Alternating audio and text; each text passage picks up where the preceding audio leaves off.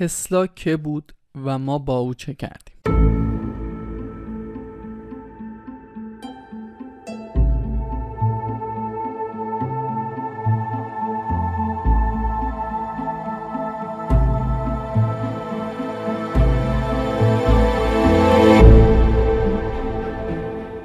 به نام خدا و سلام بنده محمد سیاتی هستم. توی پادکست شماره 6 می‌خوام براتون خلاصه چند مستند و یک کتاب مطرح در مورد نیکولا تسلا رو بگم.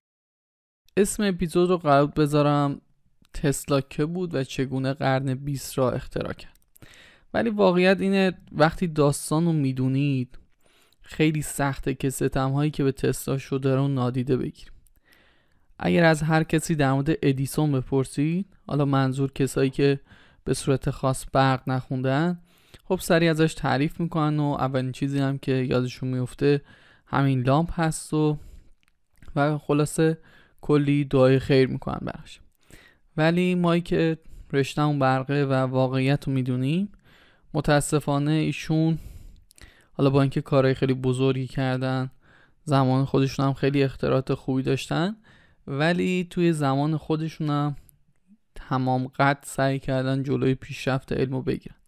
و از اون مهمتر در حق دانشمندی که واقعا اگر نخوامم اقرار کنم انقلاب صنعتی و ما مدیون اون هستیم. در حق ایشون که آقای تسلا هستن خیلی ظلم کردن. کلا داستان تسلا و ادیسون داستان قهرمان و ضد قهرمان هست. حالا بدون اینکه حتی بخوایم پیازداغ قضیه رو زیاد کنیم این یک حقیقتیه. به خاطر همین و اینکه آقای تسلا واقعا به گردن جامعه برق حالا خیلی حق داره و متاسفانه خیلی کارهای کمی هم براشون انجام شده. حتی کتابایی هم که در موردشون نوشته شده خیلی سالهای بعد بعد از اینکه فوت شدن کتاب ها در موردشون نوشته شده و اکثر کسایی هم که کتاب ها رو نوشتن نه کسایی که حالا توی حوزه برق کار می‌کنن بلکه کسایی بودن که علاقه من بودن دنبال کردن و دیدن ای بابا چه آدم بزرگی بوده چقدر اختراعات داشته. به جز حالا اختراعاتی که ما مستقیما به عنوان مهندس برق باشون سر کار داریم خیلی از کارهای دیگه هم انجام دادن که بعدا دانشمندای دیگه خیلی راحت اومدن حق ثبتشون رو گرفتن و به اسم خودشون کردن. البته ما می‌دونیم که بعضیشون برگشت خوردن و دوباره حق ثبت به اسم آقای تستا شد. ولی به حال داستان زندگی اونقدر زندگیش اونقدر غمناک هست که وقتی میخونیدش تحمل می‌کنی. و شاید بزرگترین گناه تسلا این بوده که از زمان خودش خیلی جلوتر بوده و اطرافیانش اینو درک نمی‌کردن. یعنی من با توجه به کارهایی که انجام داده الانم اگه بود برخی از حرفایی که می‌زد شاید برای ما عجیب بود. کما اینکه حالا حرفایی که اون موقع زد تقریبا 90 درصدشون الان ما داریم و داریم ازشون استفاده می‌کنیم. خلاصه ای که می‌خوام براتون تعریف کنم بر اساس کتاب نیکولا تستا مردی که قرن 20 را اختراع کرد نویسندش آقای سن پاتریک هست. جای دیگه هم سن پاتریک هم نوشته شده. گفتم که در جریان باشید. و یه سری مستند مثل نابغای آمریکایی یا ارباب رعد و مثلا همین ارباب رعد و خیلی قدیمیه. و تکه های ویدیویی خیلی جالبی هم داره از خود نیکولا تستا. می‌دونیم داستان برای سال 1880 خورده ای هست. یعنی تقریبا به زمان ما 1260 و به خاطر همین چون قدیمی است اون ویدیوها خیلی جالبن. و کلا برخی از منابع دیگه حالا کتابایی که خودم خوندم براتون استفاده می‌کنم و تو این خلاصه ای که قرار در مورد تستا داشته باشیم ازشون استفاده می‌کنم. البته یه کتاب دیگه هم هست در مورد آقای تسلا که نویسندهش حالا توی سایت آمازون که برین توی گودریز هم هست. اسمش زندگی عجیب نیکولا تسلا هست و نویسندهش هم زدن تسلا.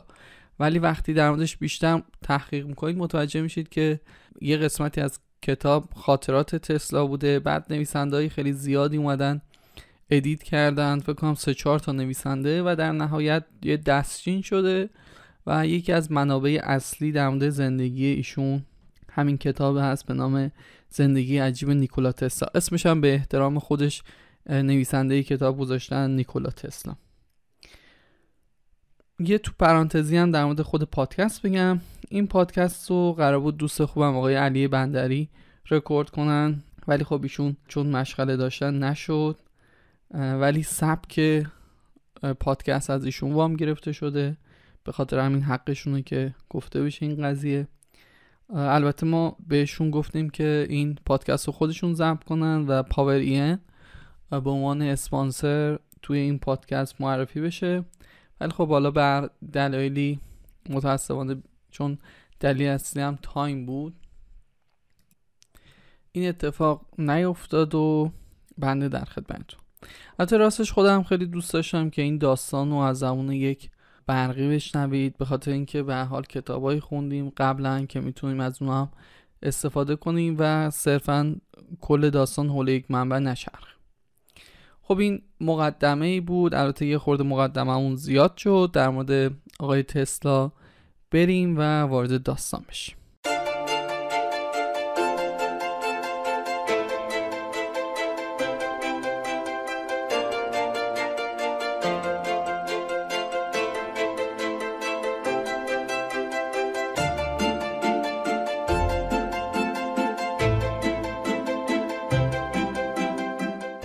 نیکولا تسلا سال 1856 یا 1235 هجری شمسی البته با خورده تقریب توی سربستان به دنیا اومد گفته میشه که پدر ایشون یک کشیش خیلی سختگیر بوده و کلا هم حرفش این بوده که آقا باید بشی کشیش ولا غیر. یا اینکه کشیش بشی یا اینکه بری توی ارتش. مادر ایشون هم یک زن خاندار و بافنده بوده که حالا خود تسلا توی خاطراتش میگه که هر موقع به یک دستگاهی توی زمینه بافندگی نیاز داشته ایشون میشسته و خودش اون دستگاه درست می‌کرده و این روحیه‌ای که من توی زمینه اختراع ابداع دارم یه جورایی از مادرم به ارث بردم. جوونیش زیاد مثل اینکه خوششانس نبوده چرا که تو سن 21 سالگی ایشون بیماری وبا می‌گیرن و تقریبا در حال مرگ.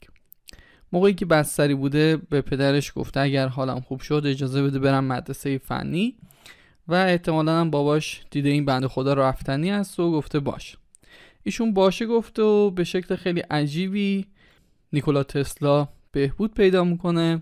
البته حواسمون باشه دیگه داستان در مورد سال 1856 و اون موقع این که شما وبا بگیرید ما همین الانش هم اگه خدا نکرد کسی وبا بگیره بهبودیش خیلی داستان داره. حالا شما حساب کنید چقدر بخت با تستا یار بوده که تونسته از این محلکه قصر در بره و به زندگی برگرد بعد از بهبودی ایشون با توجه به قولی که از پدرش می‌گیره میره اتریش و توی مدرسه گرتس اونجا توی رشته حالا فنی چون حالا یه خورده رشته ها به این صورت امروزی نبودن تحصیل می‌کنه. زمانی که ایشون وارد مدرسه میشه تقریبا 46 سال قبل آقای فارادی تازه قانون الغای ولتاژ رو ثبت کرده بود. این قانون چی میگه؟ خیلی ساده من براتون توضیح بدم. این قانون میگه اگر یه هادی یک حالا سیم یک جسم رسانه رو داخل یک میدان مغناطیسی متغیر قرار بدیم داخل اون هادی ولتاژ القا میشه نیکولا تسلا بعد از اینکه دوران مدرسهش تموم میشه میره به سمت استرالیا و اونجا داخل رشته فیزیک توی دانشگاه شروع به تحصیل می‌کنه. و اونجا بوده که با این قانون آشنا میشه و یک جورایی شیفته این قانون میشه. اون زمان برق ایسی بوده که ولی کسی نمی‌تونست ازش استفاده کنه. چون اینکه تصور این که ما یک ولتاژ داریم که دائما داره مثبت منفی میشه مثل سطح آبی که مکررن داره خالی و پر میشه عملا کاربردی نداره. و حتی یه بار توی کلاس درس آقای تستا موقعی که استادشون داشته در مورد طرح موتورهای دیسی حتی اون موقع هم میگم بحث بحث خیلی جدید بوده و حتی جنراتور دیسی درست نشده بوده. ولی اونا تمام تفکراتشون به سمت دیسی بوده. ولتاژی که همواره یک مقدار مثبت داره. موقعی که داشته صحبت می‌کرده و حرف از حالا اون کموتاتورها و اینا به میون میاد تسلا هم که میگه این کار عبسیه و فقط داریم تلفات میندازیم داخلش.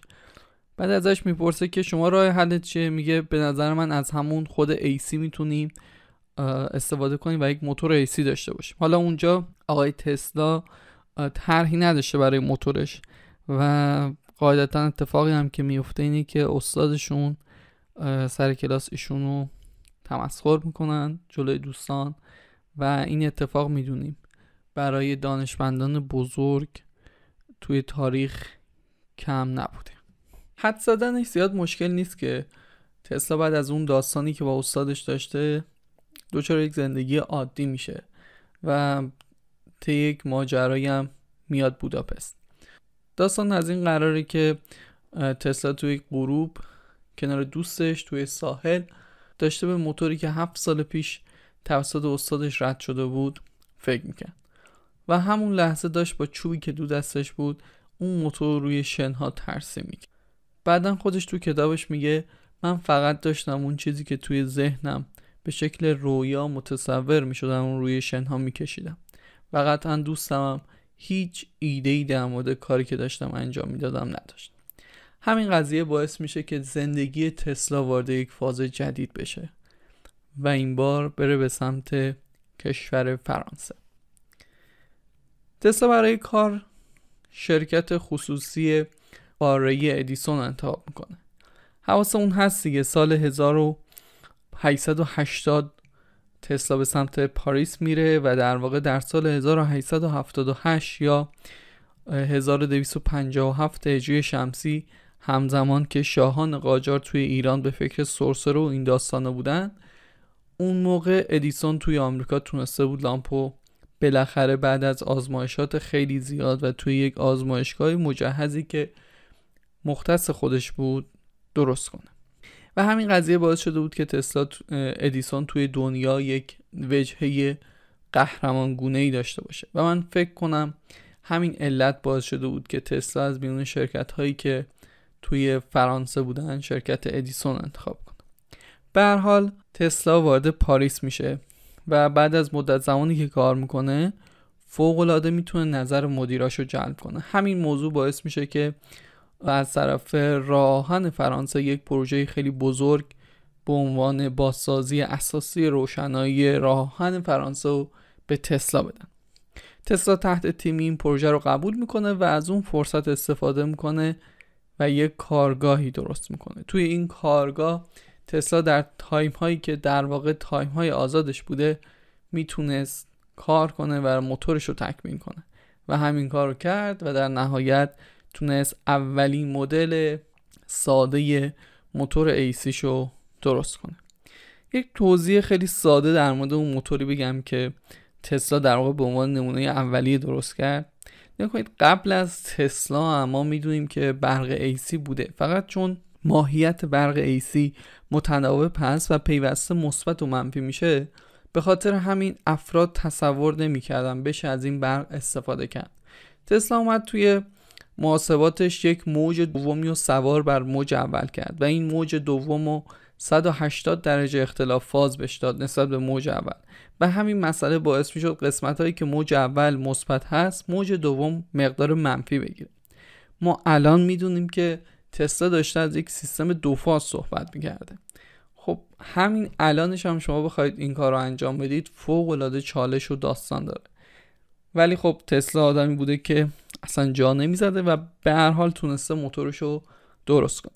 بعد از اینکه موتور درست میشه و تعمیرات راهن هم به اتمام می‌رسه به دنبال سرمایه گذاران توی اروپا میفته متاسفانه هیچ سرمایه گذاری حاضر نمیشه به تسلا جواب مثبت بده. اما طرز فکر تسلا اینجا خیلی جالب بوده. حداقل برای خود من. اینکه تسلا توی کتابش میگه موقعی که من سرمایه گذاران جواب منفی میشنیدم فقط تو ذهنم این بوده که اونا چون نمی‌تونستن به عظمت طرح من پی ببرن دارن به جواب منفی میدن. و تنها دلیلش هم نداشتن دانش کافیشون بوده. و به خاطر همین دست نمیکشیده. در نهایت هم تسلا کار خودشو می‌کنه و در سال 1884 موقعی که 28 سالش بوده تمام دار و ندارش رو جمع می‌کنه و میره به سمت آمریکا. مسیری که تسلا برای رفتن به آمریکا انتخاب می‌کنه مسیری بوده که هزینه زیادی نداشته. به خاطر اینکه وضعیت مالی اوکی نداشته. و همین مسیر در واقع باعث میشه کلی داستان براش به وجود بیاد. یه سری آشوب توی کشتی به وجود میاد و دستگیر میشه. حتی خودش توی کتابش میگه که ممکن بود توی اون نزاعی که به وجود اومد و من هیچ کاره بودم جونم رو از دست بدم. علتش هم واضح دیگه. کشتی که انتخاب کرده بود کشتی مهاجرین فصلی بودن که می‌رفتن با آمریکا برای کار. و شرایط اون موقع هم مثل الان نبوده و اختلاف طبقاتی به شدت وجود داشته. و در نهایت اتفاقی که میفته تسلا پاش به ایالات متحده آمریکا می‌رسه. و داستانی شروع میشه که پر است از لحظات شیرین و بسیار غمبار.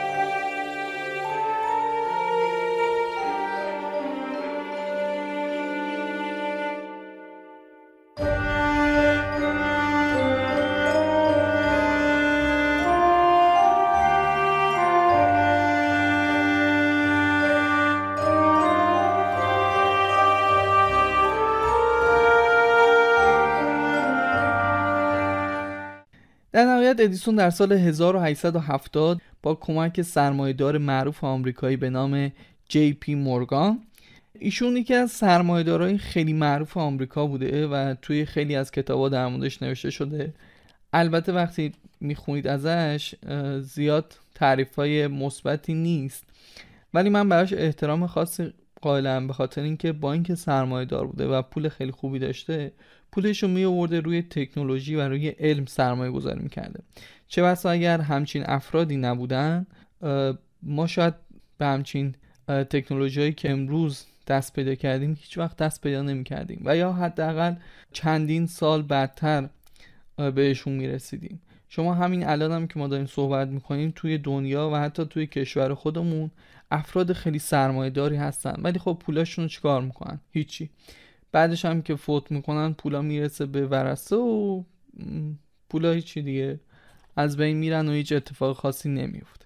به خاطر همین واقعا با اینکه چهره شاید محبوبی نداشته ولی خب در نوع خودش کارهای بزرگی بوده. اینکه ریسک کنی و پول تو توی تکنولوژی قرار بدی که اصلا معلوم نیست آیندهش چطور پس با کمک سرمایدار معروف آقای جی پی مورگان تونسته بود اولین نیروگاه برق DC خودش رو را بندازه. پس time و داشته باشید تقریبا 20 سال بعد از جنگ جهانی دوم بود. 8 سال بعدش هم که تونسته بود لامپو اختراع کنه. برق DC چند تا مشکل بزرگ داشت. یکی اینکه دامنش قابل تغییر نبود. نگا کنید ما الان به تازگی می‌تونیم دامنه برق DC رو تغییر بدیم. اونم با استفاده از ادوات الکترونیک قدرت. یعنی یک دانش خیلی روزیه که حالا مبدلای باک و بوز و هنوز هم که هنوزه داریم در موردش مقاله میدیم چطوری بهبودش بدیم. پس اینکه اون موقع می‌تونستن به تکنولوژی دست پیدا کنن که توی برق دیسی و سطح ولتاژ رو تغییر بدن حالا به جز اون روش های خیلی داغونی که ما می‌دونیم که روش موتور ژنراتوری هم بوده به جز اونا اگه اونا فاکتور بگیریم عملا امکان پذیر نبوده. مسئله دیگه که پیش می اومد این بود که اگه ولتاژ کم بود باعث می‌شد که لامپامون کم نور بشن. و اگر ولتاژمون زیاد می‌شد باعث می‌شد که لامپ ها بترکن. البته ولتاژ بالا مسئله دیگه هم داشت که اینکه اون خطوط کابل های انتقال خیلی قطور می‌شدن. و همین مسئله باعث می‌شد که هزینه خیلی بره بالا. حفر اون کانال هایی که کابل ها رو توش قرار بدن خیلی عمیق تر می شدن و کلا داستان شکل خوبی نداشت. در نهایت همه اینا باعث می شد که نیروگاه ها به اجبار در کنار مصرف کنندگان به فاصله یک مایل یا یک و شیش دهم کیلومتر ما میدیم این فاصله خیلی کمه ساخته بشن. که خب از خیلی جهات مثل هزینه ساخت توسعه و مسائل دیگه مشکلات زیادی به همراه داشت. این داستان آقای ادیسون بود که تونسته بود نیروگاه دیسیش رو درست کنه و یک لامپ هم اختراع کنه و دیگه کسب و کارش شروع شده بود. حالا بریم سراغ تسلای خودمون. تو سال 1884 بود که تسلا با توصیه نامه که از آقای چارلز بچلر داشت پیش ادیسون رفت. توی این توصیه نامه اینطور نوشته شده بود. آقای ادیسون من در زندگیم دو مرد بزرگ می‌شناسم. یکی شما و دیگری این مرد جوان. تسلا بلافاصله بعد از ملاقات با ادیسون تنها نقشه که همراه داشت رو روی میز گذاشت و با شوق ذوق وصف نشدنی شروع به توضیح سیستم برق AC کرد. ادیسون نگاهی بهش کرد و گفت اینا صرفا یه خیال خام هستن و با بیاعتنایی از کنارشون رد شد. در نهایت تسلا به عنوان یک مهندس خیلی ساده و با وظایف خیلی رد پایین در شرکت ادیسون استخدام شد. تنها چند ماه لازم بود تا تسلا به یکی از کلیدی ترین مهرهای شرکت ادیسون تبدیل بشه. تسلا عمدتا کارهایی رو انجام می‌داد که سایر مهندسای ادیسون نمی‌تونستن از پسشون بر بیان ادیسون همیشه اون رو مرد خوب لعنتی صدا می‌کرد. سال 1885 فرا رسیده بود. در این سال مشکل اساسی در مسیر ارتقا و بهبود ژنراتورهای دیسی ادیسون به وجود اومد که نه تنها ادیسون بلکه کس دیگه هم نمی‌تونست از اختشون بر بیاد ادیسون در خاطرات خودش حل اون مشکل رو غیر ممکن گفته بود.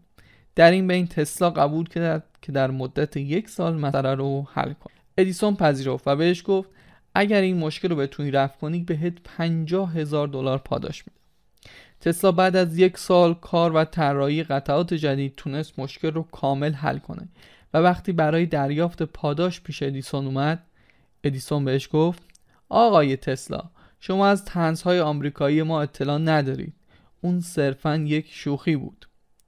در عوض ادیسون حقوق هفتگی تسلا رو 10 دلار افزایش داد که به صورت کلی به 18 دلار در هفته می‌رسید. تسلا بلا فاصله استعفا و این آغازگر دشمنی بی پایان میان تسلا و ادیسون بود.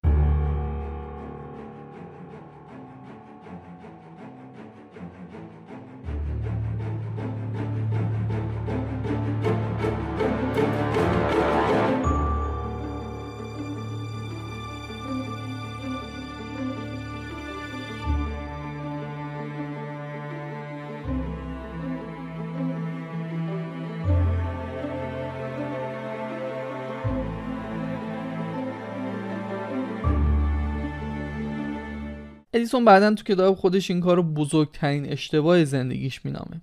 دوستان این پادکست برای بخش رادیو اینترنتی وبسایت power.ir ضبط شده و کاملا رایگان است. و اگه جایی از شما بابت این پادکست پولی دریافت شده قطعا بیجا و بیموره.